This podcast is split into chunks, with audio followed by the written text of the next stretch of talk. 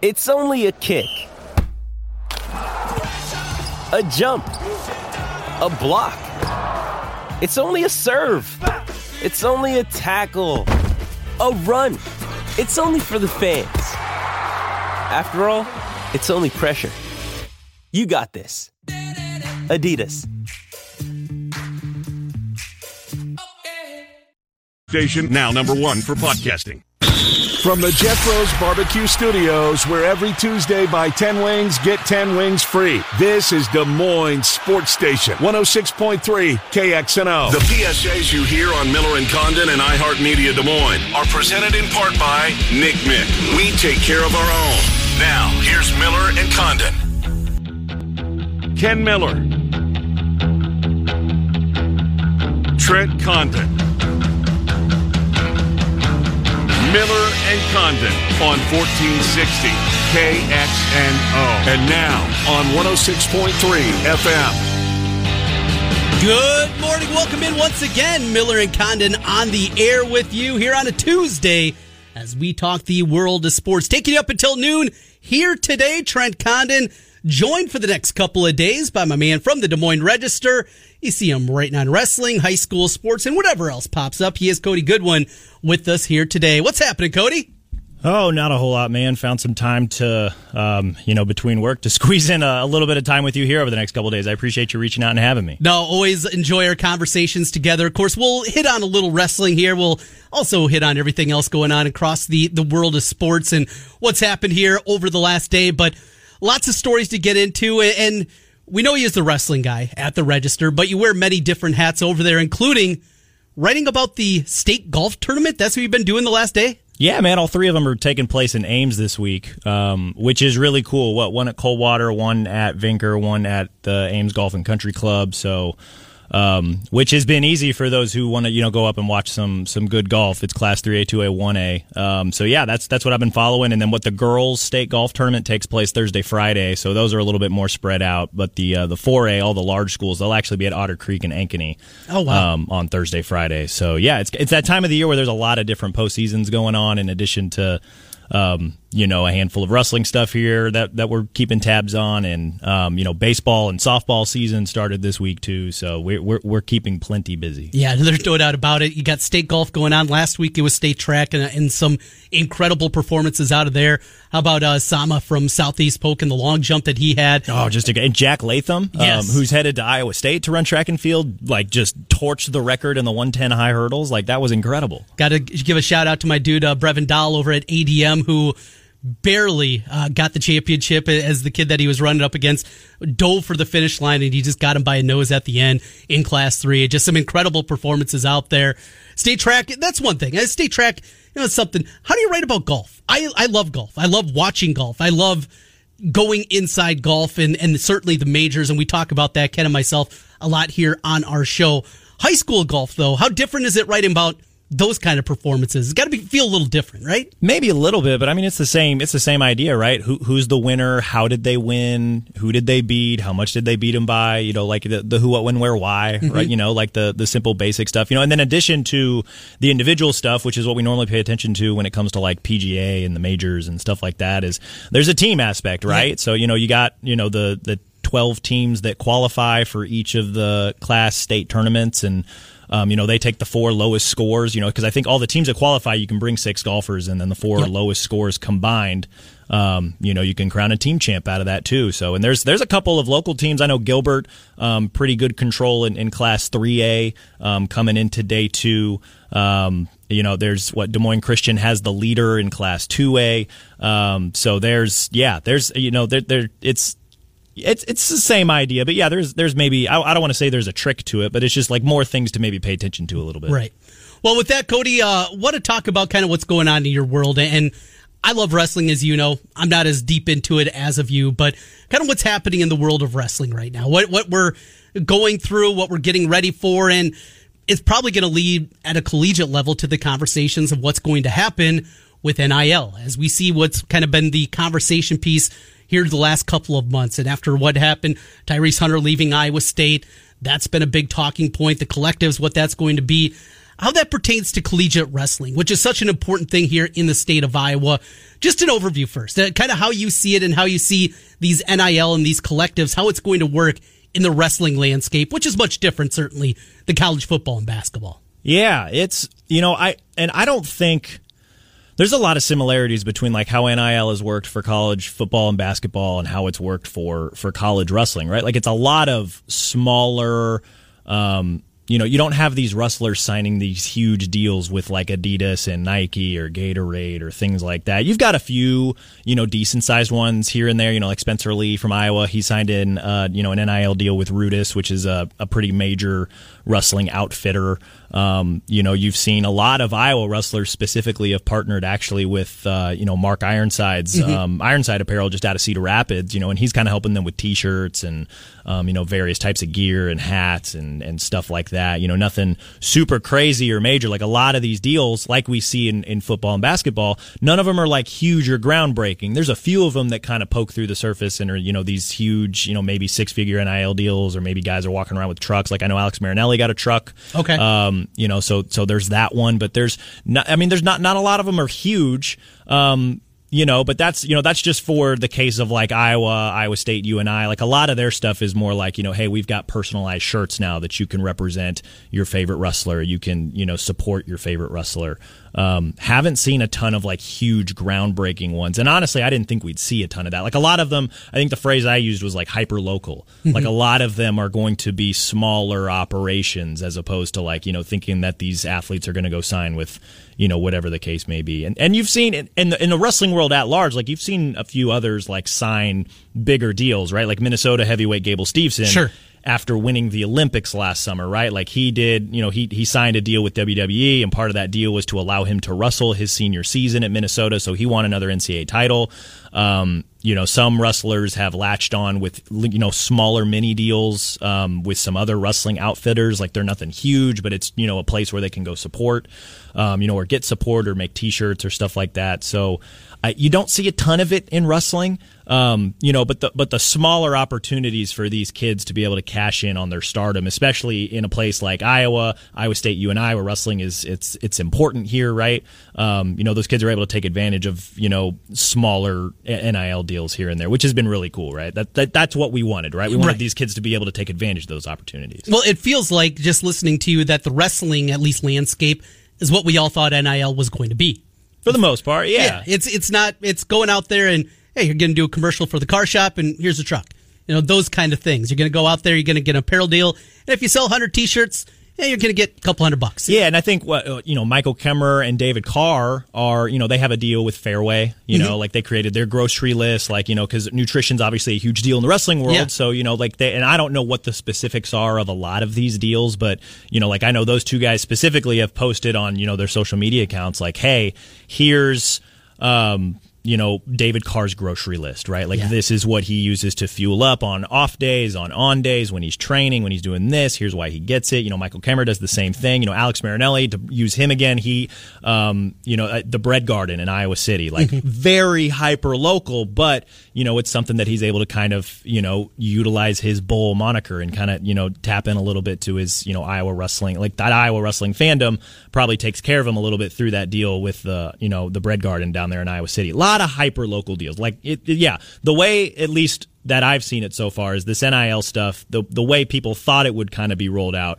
Um, that's how I'm seeing it so far in the wrestling world. Just very smaller, hyper local things, and these kids are you know just a little extra cash in their pocket, right?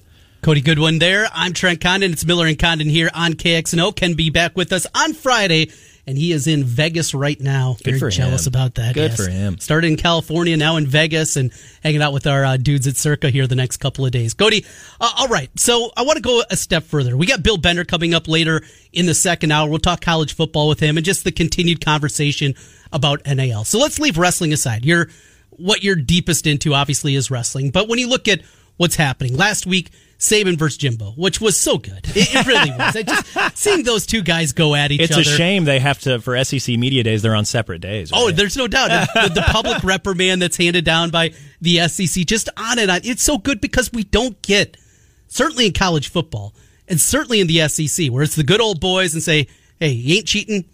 You ain't trying. And, and, and now they're out and they're talking about it and they're going after each other. But uh, there's two schools of thought that this is going to normalize, that these collectives that are being put together, the ones that aren't quote unquote doing it the right way, that are just using it as an inducement, that the NCAA, NCAA is going to get together and they're going to figure out a way to make this at least as even as possible for everybody. And the other ones that say this is going to be the wild, wild west, and this is the way that college athletics is. When you look at the big picture, you look at basketball, you look at, at college football, how do you see the future? How do you see this playing out in this world that we live in now with the NIL and collectives? I mean, personally, I, I, the rich is going to get richer, right? Like that's, when has there ever been, you know, quote unquote competitive balance in anything that's not pro sports, right? Like the NFL has competitive balance figured out, but like college football, it's never been competitively balanced. And the way with the with the NIL deals rolling out and, and these collectives that these schools are putting together, like it's going to continue to not be, you know, like I, Iowa State's going to put together a collective and it's going to be awesome for the Iowa State athletes. But I don't know that that collective is going to be able to hang with the collective down at Alabama and right. at those SEC schools, right? In much the same way that like before these collectives came about, like no offense to what Matt Campbell has been doing at Iowa State, like a far cry from what SEC football is, right? Big 12 mm-hmm. versus SEC, Big 10 versus SEC, same thing with Iowa going on there and all the Big 10 schools. Like, it's, I, I don't know that much is actually going to change. So maybe in that way, these collectives aren't as scary as maybe some people think they could be, or think they might be, or think they already are. Um, you know, because we already know that you know Alabama and Auburn and LSU and all these you know big time SEC programs already have you know they, they've got big boosters that are going to funnel hundreds of thousands, millions of dollars into those programs so that all those kids are taken care of in one form or another, whether it's, you know, fully endowed scholarships or brand new facilities or brand new stadiums or whatever the case may be. And so now these, you know, all these collectives and what they're going to do, like, you know, you can kind of skip the middleman, so to speak. So, yeah. like, the money's going to be able to go straight to the kids, which is fine, you know, but like Georgia's program, for example, is probably going to be a ton more funded than, say, you know, a Purdue or a Michigan State or something like that. Like, I don't know that too much is actually going to change. Um, you know, will the rich get a little bit richer? Maybe. Like, will going to Alabama or an SEC program offer a little bit more in the way of NIL and money in their pockets? Probably, but you know, I maybe maybe we see schools like Texas and USC make a comeback because we know they've got big boosters and they haven't been able to really produce on the field over the last few years. You know, maybe um, you know a school like Stanford, like not that they ever like dropped off, quote unquote, but like maybe they remain a ton more competitive. Maybe you know Oregon and, and you know maybe maybe a lot of these other schools that have big money backers become a lot more competitive because they're able to win you know a few more recruiting battles um, you know, and pull superstar recruits away from SEC schools. Maybe that's the the biggest mm-hmm. change. And I don't know if Iowa and Iowa State, maybe they do, you know, which would be a lot of fun if you know superstar high school football players start coming to Iowa State and Iowa, and they're able to compete with the Ohio States and you know the the other you know the top of the Big Twelve and and you know contend with the teams in the SEC. I just don't think too much is going to change, and maybe yeah. that's naive of me, but I, I don't know. What do you think? Well, I look at it the same way because I've maintained Nick Saban has ruined college football the last 15 years. And, and but his teams are so fun to watch. They, they are fun to watch. I enjoy them. My wife's an Alabama fan because long story, but yes, I watch a lot of Alabama football and I enjoy it. and if it spurs a team like Georgia to recruit so heavily and so well that Kirby Smart literally can't screw it up, then mm-hmm. heck yeah, man, let's do it. I'm this fun. But the reason that I think that he's ruined college football is we talk about you know everybody having a playing even playing service. We go into every year now in college football. Realistically, there are only three or four teams that can win a national championship. Not yeah. get to a playoff, but win the whole thing. You have to be. But it's been that way for a long time, though, right? Like what? But Saban, I think, is the one that took it to another level, oh, where there was even in the early 2000s, there was a lot more parity than there is today. There were a lot more teams. That was also a different system where you didn't have to win a conference championship game, a semifinal game, then a championship game on top of it. Because I Notre Dame can't do that. In today's iteration, now they're recruiting better, and we'll see what Marcus Freeman could do. But the way it's set up, Notre Dame cannot win a national championship. They're not good enough. Auburn can, when they got the right guys. Alabama can, Georgia can, Ohio State can, and that's pretty much the list. That the list is incredibly small that can win it all, and that's a problem for college football. I ultimately think that this is something that is going to play even things out a little bit more. Texas A&M, they can get involved, and Oregon can get involved, and, and more and more schools get involved. You mentioned the USC in Texas. We have more schools that can spend, more schools that are willing to do it at the top level. And ultimately, I think this is going to be a good thing for at least the parity of college football. Well, so then let me ask you this: If there's so if we go into every season where there's only three, four, five teams that we think that can win it, does it make the? I mean, does it make it any better if that list of three, four, five becomes a list of seven, eight, nine? I think it's so. still it's you know, and but how many college football programs are there? Right, like Right. it's still like There's 130. very- right? Like that's where I'm like com- competitive balance.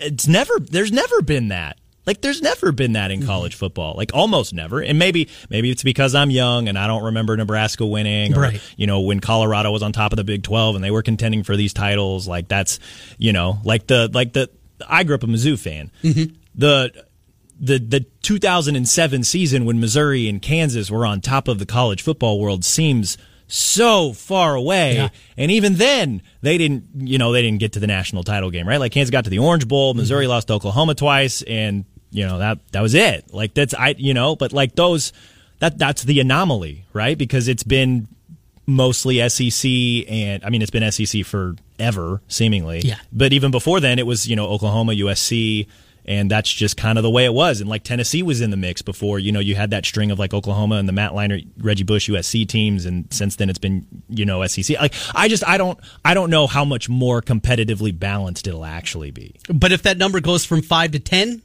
at least it's a step in the right direction. And on top. I can't it, disagree with that, yeah. if you expand the playoff and instead of four teams getting in, you got 12 teams that are getting in. Well, that might that's a different conversation entirely and I'm totally for it. And then you're shooting for, hey, your ultimate goal, if you're Iowa, Wisconsin, Iowa State, is to get there and maybe win a game. You know, you're you're the sixth seed and beat the 11, or you're 11 and pull an upset against the sixth. That's that's ultimately probably what your goal is. You look across the goal for in college basketball. Yeah, you all want to win a national championship, but to the dance. for a lot of them, yeah, it's getting there. It's winning a game. It's getting to the second weekend. Those kind of things. St. Peter's had an incredible run. Are people going to remember? Yeah, but they lost. No, it's going to be about the run. It's about getting there. Florida Gulf Coast. You don't remember the loss that Florida Gulf had to Florida in the Sweet 16. You remember the two games before it in Dunk City and how much fun that was. And and I think with the 12 team college football playoff, that's what's going to be for that next tier team. After we get past the top 10, 12 programs in the country, it's about getting there. And it's a realistic goal that you can shoot for and get there and maybe win a game.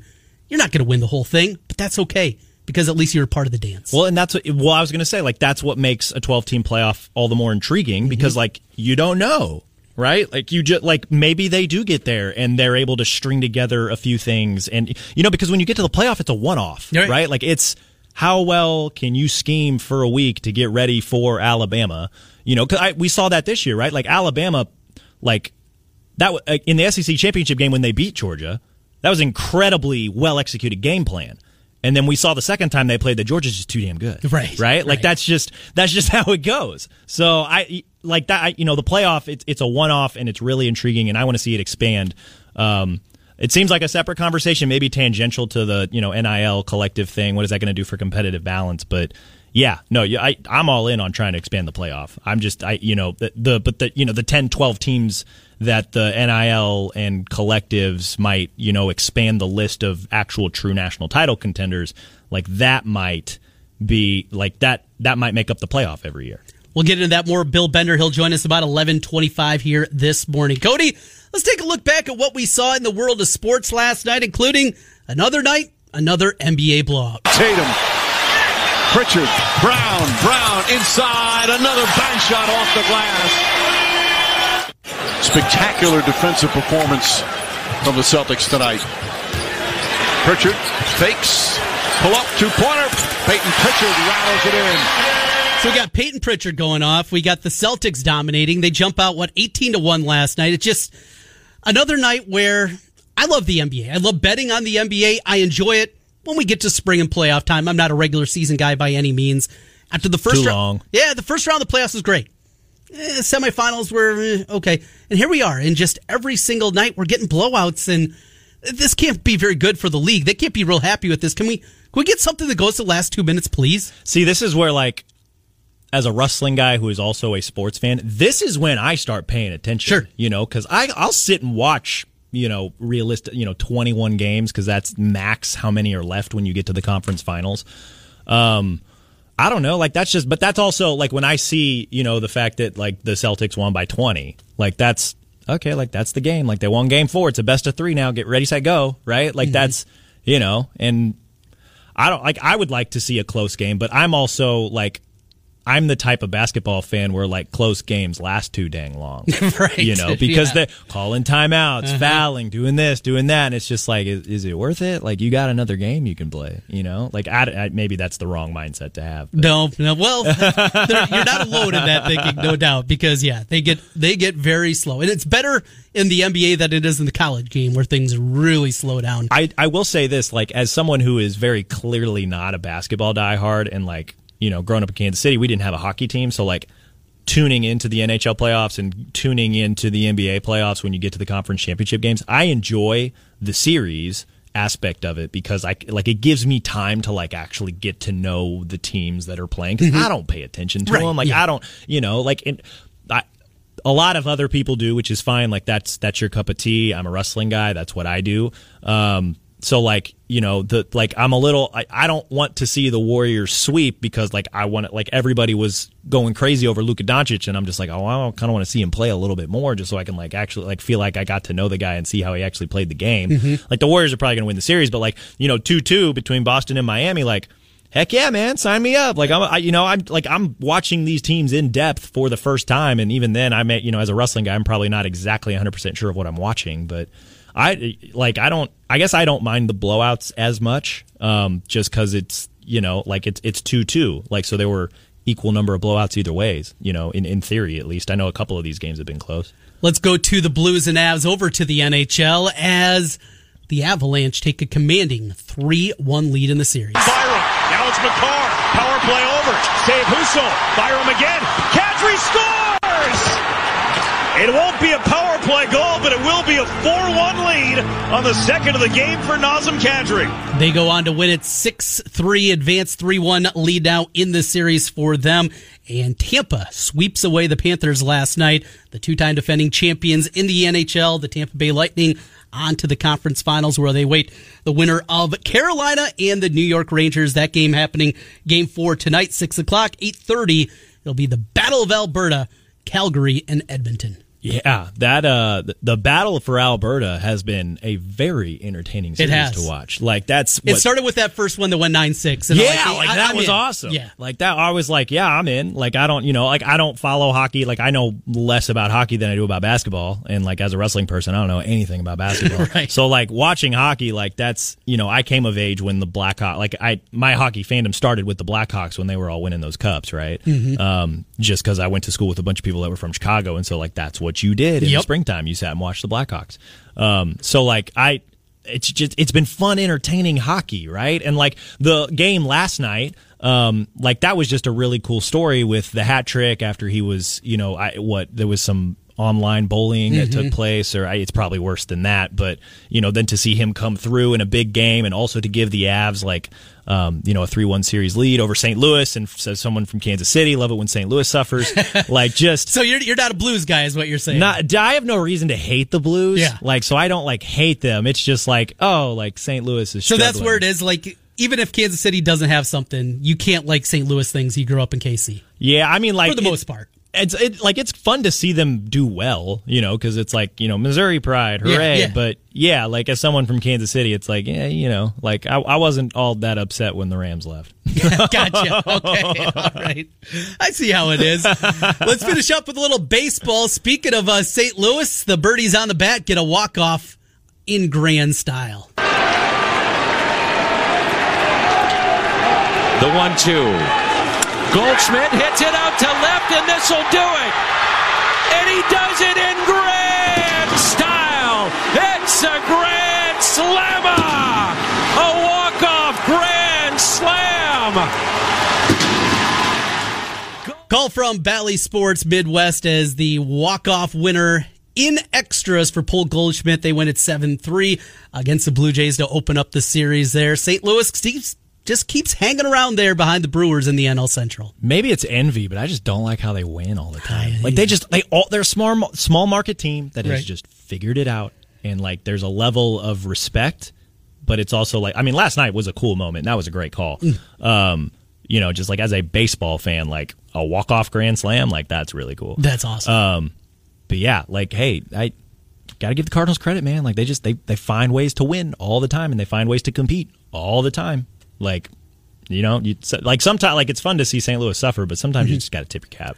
well run organization. It's it's fun to watch, fun to root for. You know, I'm a Bears fan. That is not a well run organization, and it annoys the crap out of me to see even the Vikings, who obviously haven't had the success, but at least they're a well run organization. I feel. Look at the Packers, obviously a well run organization. It's when you see a team, the respect that you have to have for somebody like the Cardinals. It just they know how to build a team. They know Yeah. how to build an organization. Absolutely, yeah. Let's finish up here. Speaking of walk-offs, well, they're not all created equal. Another one in baseball last night. It's my Minnesota Twins. A walk-off off a glove. Here's the call. Ground ball. Great stop. stoppage short of the score. The run will score off the glove of Baez, and the Twins walk off the Tigers. Ground ball back to short, bounces off the glove. They needed to try to get a double play. There were runners at the corners there with one out. They were trying to get the double play. Instead, bounces off his glove, enough for the run to score. And the Twins win it as they continue to hold on to the lead in the American League Central over the White Sox. So you're a Boston fan. Red Sox are playing better here over the last week, Figuring it out. figuring it out. you see the Yankees last night, they lose, but boy, another two home run game for Aaron Judge. How nuts that dude is. 17 bombs already. I mean, this is just ridiculous. Yeah, He's they, on pace for 68. They well, dude, and they're still on pace to win like hundred some games. Yeah. Like even though they've they're what I pulling up the stats here, they've they've lost three in a row and they're still twenty nine and thirteen. Not bad. Um, like that's just a little bonkers. Um, you know, but also like. I don't know. I guess I'm of the belief that sometimes baseball is a little bit more fun when the superpowers are good. Yeah. And like they give you something to chase. Like I don't want to see the Yankees win the whole thing. Like to be honest, I'd love to see like the Rays or the Blue Jays like make a if it can't be Boston, Mm-hmm. let it be one of those other two teams because just like that would ju- that would just be fun, Right. You know, or like I guess I feel for Twins fans because I know so many of them. Mm-hmm. You know, like that is that is a, a franchise with some miserable memories, 18 right? straight playoff losses. Yeah. 18. Think of that. Like baseball. It would be kind of fun to see them, you know, continue to play well, make a push, make things exciting. You know, I, I don't know if Win a playoff game. that too. I don't know if they've got the juice to get there and do that and like actually make a, a honest run at it. But you know, like baseball's funny like that, man. Like if you get hot at the right time and you figure it out, boom. Mm-hmm. The like, Braves last year happen. didn't get over 500 until August. Yeah, right. win the Like, World Series. And what they, they made what one trade, two trades. Like Yeah. they didn't really do a whole lot. Brought a couple of guys in, but Yeah. they were looked like filler pieces. They brought in Jorge Soler, who goes on to be the MVP. It well, just Soler and Joc Pederson. Yeah. I think you know he just injected juice into that lineup and the, into that clubhouse, and then boom. Like sometimes that's all it takes. a couple of outfield bats and another arm or two, and all of a sudden you're World Series champions. They just kind of the right breaks. Baseball's funny that way. We got a long ways to go, but we're coming up to our first checkpoint, if you will. Yeah, I was gonna say it's not even June yet, so I, it's kind of funny to hear you say Yep. like, "Oh, they're hanging on to the top of the division." It's like it doesn't matter yet. No, not at all. Not at all. Speaking of baseball, let's try to give away a thousand dollars right now with our thousand dollar home run. Go to KXNO.com and enter the keyword fun. Fun at KXNO.com. Your chance to win a thousand dollars again. Fun KXNO.com and this nationwide contest. We're going to take a quick time out. Coming back on the other side, we're going to talk about Cody's hometown. That is Kansas City. What's the latest on the Royals' new stadium? What are the Chiefs going to do? And we'll talk some Chiefs football also. Nick Athan going to join us as we continue. It's Miller and Condon on 106.3 To learn more about donating plasma, Back to Miller and Condon on 1460 KXNO and 106.3 FM. Back with you on a Tuesday. It's Miller and Condon, Trent Condon, joined by Cody Goodwin today. So, Cody grew up in Kansas City. You went to the dark side, became a Red Sox fan instead of a Royals fan. But your fan of a Kansas City Chiefs football certainly there.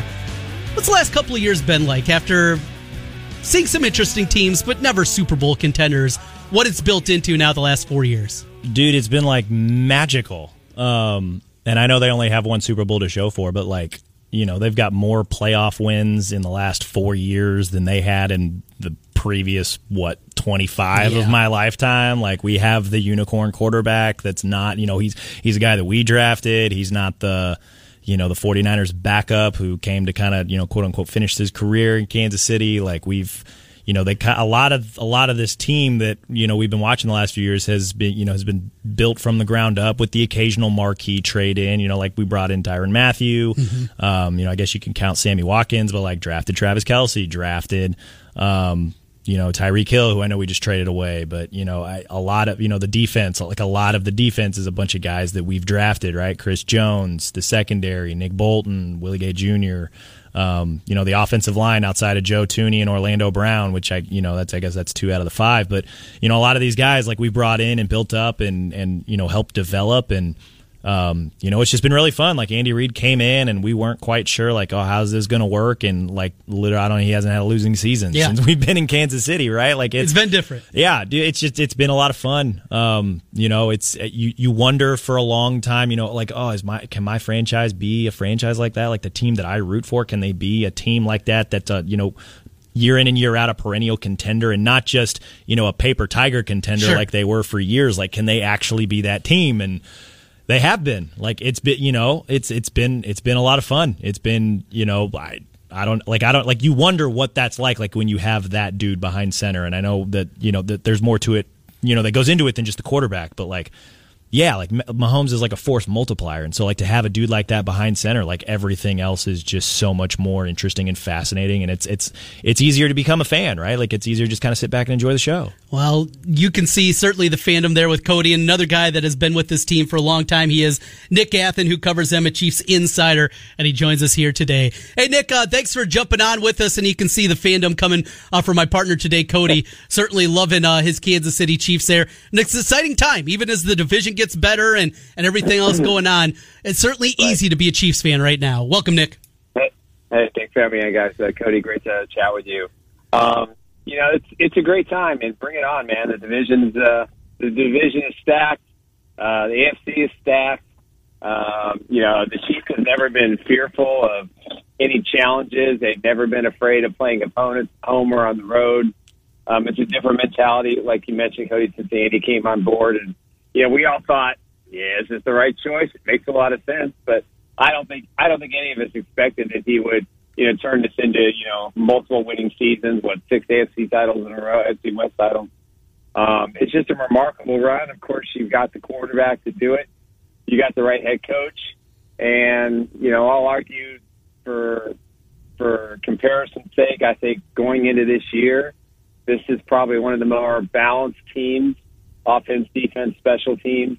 Um, and probably one of the deepest teams that Andy Reid's ever had in Kansas City. So it's going to be interesting to see how it all plays out. Tough, tough start to the season. Pretty rough schedule the first uh, six to eight weeks. But uh, you know, when you're the champs, everybody's coming after you. So it really doesn't matter at the end of the day what the schedule is or isn't. With the departure of Ty- Tyreek Hill, the one thing that I wonder is how how this is going to be spread out. It feels like it's going to be you know, more kind of democratic, if you will, as it goes to the wide receiver room. Who's going to get the ball? Juju Smith Schuster comes in. Mecole Hardman, who we've seen glimpses of. Valdes-Scantling coming in from Green Bay. You got those guys, the youngster Skyy Moore, Josh Gordon. Has he got anything? Just on and on and on.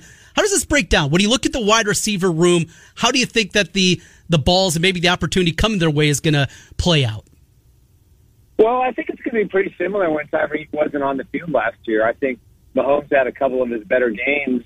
When and not, I'm listen, I'm not discounting Tyreek Hill and his importance to the team and the offense, but you know, it's forced Mahomes to look at the field more. And as long as the offensive line holds up, which I think it will, um, you know, he can spread the ball to all those guys you mentioned. You know, Skyy Moore brings a, a Tyreek Hill kind of uh, uh, game uh, to the field. You still got Kelce. Juju's got something to um, prove. Scantling's got something. Hardman's got something to prove you got all these guys that have something to prove, but you know the quarterback has a say in this too. And you know, I thought it was impressive that Mahomes had all these guys down in Texas, not only working on throwing passes, but his trainer was working with all these guys. You know, that's a that's a pretty serious commitment and a pretty it's something that you know we've seen before, but not at this scale. Where he took all the offensive guys he could get and worked with them for a couple of weeks. So I think that's going to pay dividends, and that's why I think that learning process going into the OTs and mini camps, you're going to see him spread the ball a lot, and I think that's going to be the mantra in uh, this season. Yeah, for as much as Tyreek Hill was one of one and continues to be one of one, um, you know, this is going to force the Chiefs to kind of utilize the depth a little bit. And so, like, you know, they didn't go and get a Tyreek Hill replacement. They went and got an MVS who's got speed, who can stretch the field. They still have Mecole, who, you know, despite only seeing him in spurts, he's got speed. He can stretch the field. They can get gimmicky with him. They brought in a guy like Skyy Moore who can do a lot of different things. They brought in Juju on kind of a one year prove it deal. And, you know, he's kind of at his best out of the slot, but you can use him in, in a few different ways. Obviously, Travis Kelce, you know what, that's six years in a row of a thousand receiving yards. Like, you know, they, right. they didn't just go and get a one of one replacement. They got a bunch of guys here that are, I think, are really going to kind of open up Mahomes' skill set a little bit more because now defenses can't just play two high shell. They can't just play, you know, they can't just drop eight, right? Like they've got there's a lot of ground they're going to have to cover on the field defensively if they want to try and slow this Chiefs uh, team down. At least like on paper, right? Like we got to see these guys actually right. play a game to see what they're really made sure. of. But yeah, like there's there's a lot more ground here to, for teams to cover because you know they can't just sit back and you know take away the deep ball. Like they got to do a bunch of different things. Right. Well, I think the key is going to be running the ball more. Um, you know, they they they they've got to make a commitment to that. I think that that's something that really hurt them last year whether it was the lack of trust in the offensive line or or it was the lack of trust in the running backs. Um, you know, we saw some productive runners. I think in that last game, the championship game, had they run the ball more, they probably win that football game. But you know, that's something that Andy Reid's always been um, reluctant to do. But I don't think he's ever had the potential of an offensive line. And you know, back in Philadelphia in the early stages of his career, you know, you had you had five guys up front who were just, you know, bohemian mammoth offensive linemen, pancake blockers. You know, they could they could pass block, they could run block. You know, I think this has a chance to be one of the best offensive lines in Chiefs history. Um, but they've got to make a commitment to running the football. That's going to open up all that passing stuff. That's going to take away that you know eight guys going back because listen, if there's eight guys back, that means this offensive line can pick up you know blocking five, six, seven, eight yards to carry.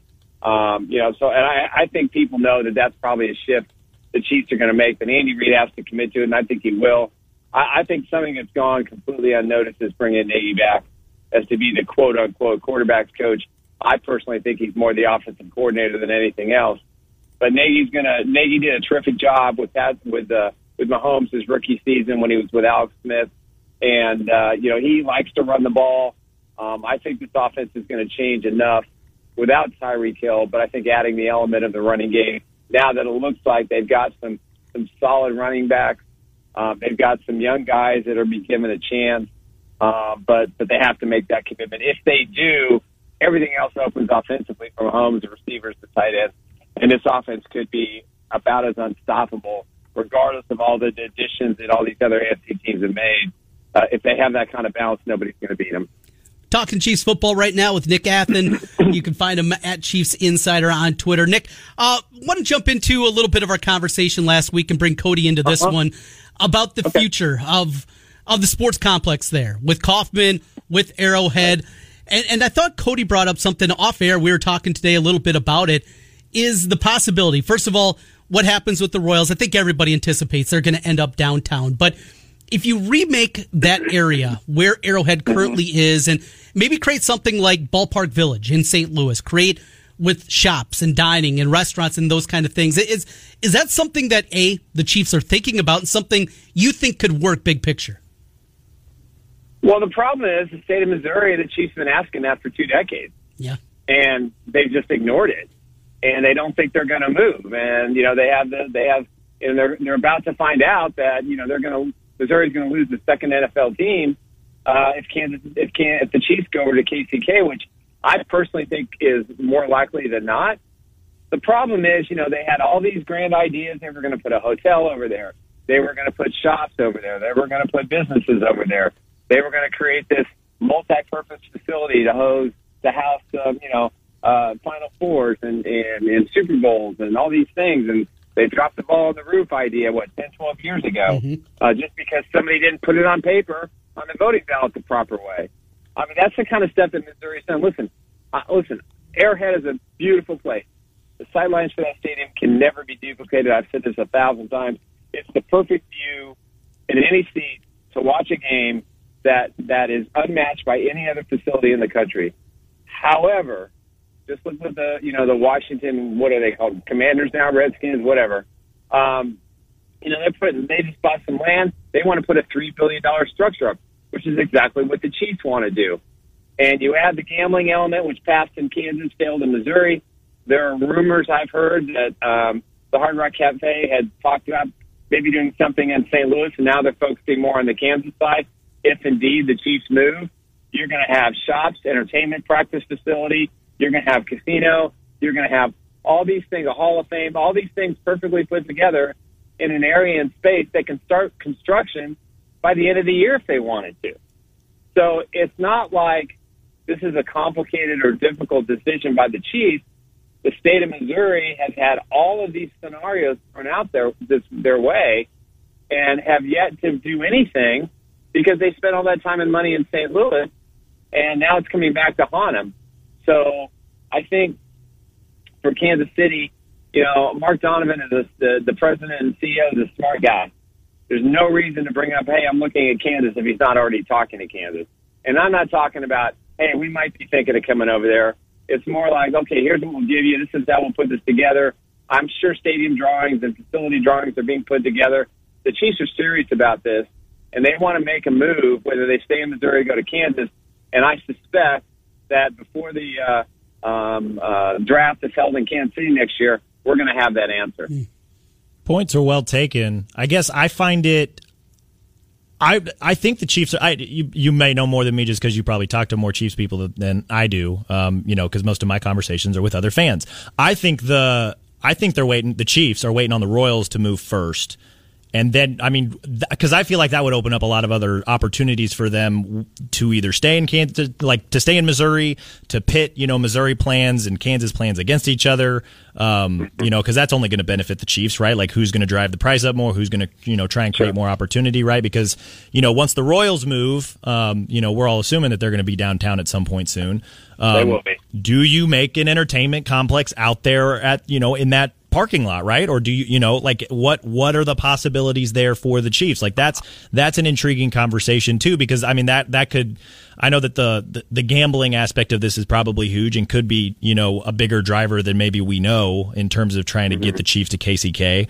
Um, but you know, hey, I, that that's a lot. You know, you can create a mini entertainment district out there, kind of like you know what um, what Trent was saying with the ballpark village. You could do that with the Chiefs, right? You could right. put handful of bars and restaurants out there. You know, you can kind of dive more into the fan experience um, that sort of thing, you know, because I, it's you know it's it's hard to you know get a family of four out to an NFL game, right? You know the diehards are going to be there, but how are you going to get sure. more Chiefs fans? You know, because it is you know a growing fan base with how good the team has continued to do over the last few years. How are you going to get more people out there? How are you going to get more people out to the game day experience? You know, what kind of opportunities does more right. space offer? You know, can they just can they tear down Kauffman and rebuild a brand new stadium right next to it? Um, you know, I don't want to see Arrowhead go away because I love that place, but right. that's an option that's on the table. And so I, I wonder, you know, it, maybe maybe if they're I don't know. Like, I, maybe this is me asking them to be a little bit more patient and wait for the Royals to move first to just kind of see what other opportunities are there. Right. Well, uh, the Royals are moving downtown. It's a done deal. It's going to happen. Yeah. There's, I, I, it, they're moving. The problem with all this is math, and the math is is Patrick Mahomes. If the Chiefs decide to move to Kansas City, Kansas, they can be in their new cathedral, a dome stadium in Kansas City, Kansas, within four years before the guy hits 30. If they do what you suggest and say, okay, let's wait to tear down Royal Stadium and then build a stadium, you're talking about another three plus years. So you're talking about six or seven years. Mahomes is going to be in his early 30s. And listen, the Chiefs want to build, you know, a Patrick Mahomes stadium.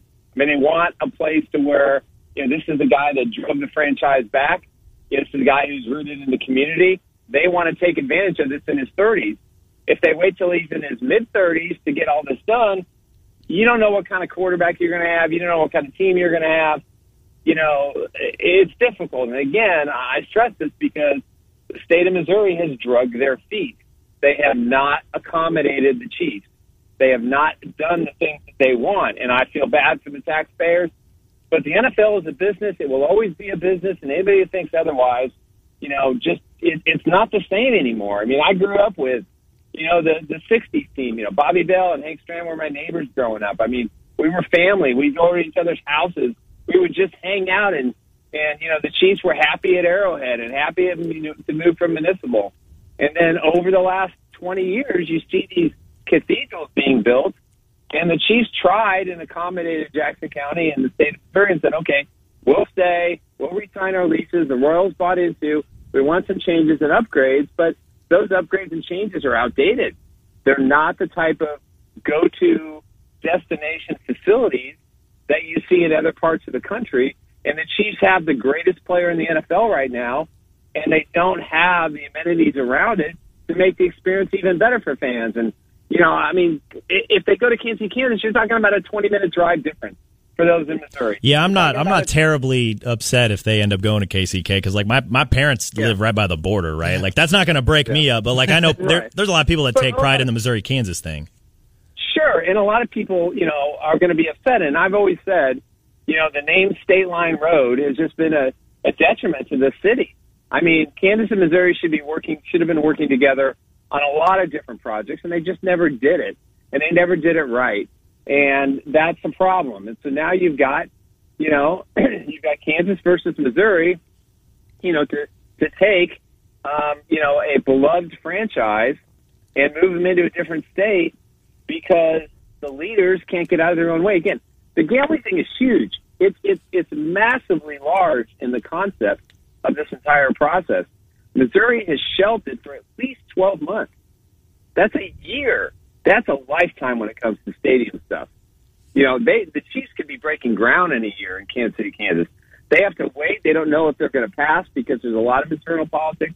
You know, Kansas said, "Hey, we're just going to do it." You know, it was that bill was dead a four or five weeks ago, and they just said, "No, no, no, we're going to save this thing." And they all worked together. They put up, you know, some loose screen language in there, uh, but at the end of the day, the governor's signing it. It's going to be effective in July. So, um, you know, that's that's everything. You, you look at these casinos. You look at the NFL and the relationship with Caesars. My goodness, I mean, I never thought ever DraftKings, Caesars, all these companies that have gambling aspects that that the NFL would, would buy into, and it's going to be a huge form of revenue. And if you don't have a team or a franchise that is not taking advantage of that because the money the Chiefs are going to earn from that aspect of those relationships in the gambling world are significant. And to boot, the players get a, get a piece of that too. Good so, stuff. Hey, Nick, uh, we're out of time here today. Always appreciate okay. the conversation. So much good stuff. Talking Chiefs and, and the future of what Arrowhead or the new stadium is going to look like. Thank you so much for your time today, Nick. All right, guys. Thanks for having me on. Appreciate it very much. That's Nick Athan, Chiefs Insider. Quick timeout. We'll put a cap on the hour. When we come back, Miller and Condon continues on 106.3. Time.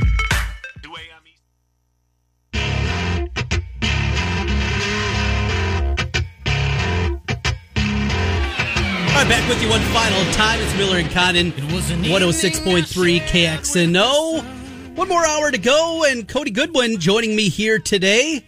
So opinions change at all? That Kansas side of the Kansas City, Missouri border, maybe a little more info than you thought about the possibility that the Chiefs would go a little bit westward. I no, I, I still have a hard time believing that they'll actually up and go. Um, and I think the I think the Royals leaving first. And I get what he means about like urgency about, you know, let's let's let's reward Mahomes while he's still young, mm-hmm. right? That that guy's going to play till he's 45. Like he's going to have a Tom Brady length career.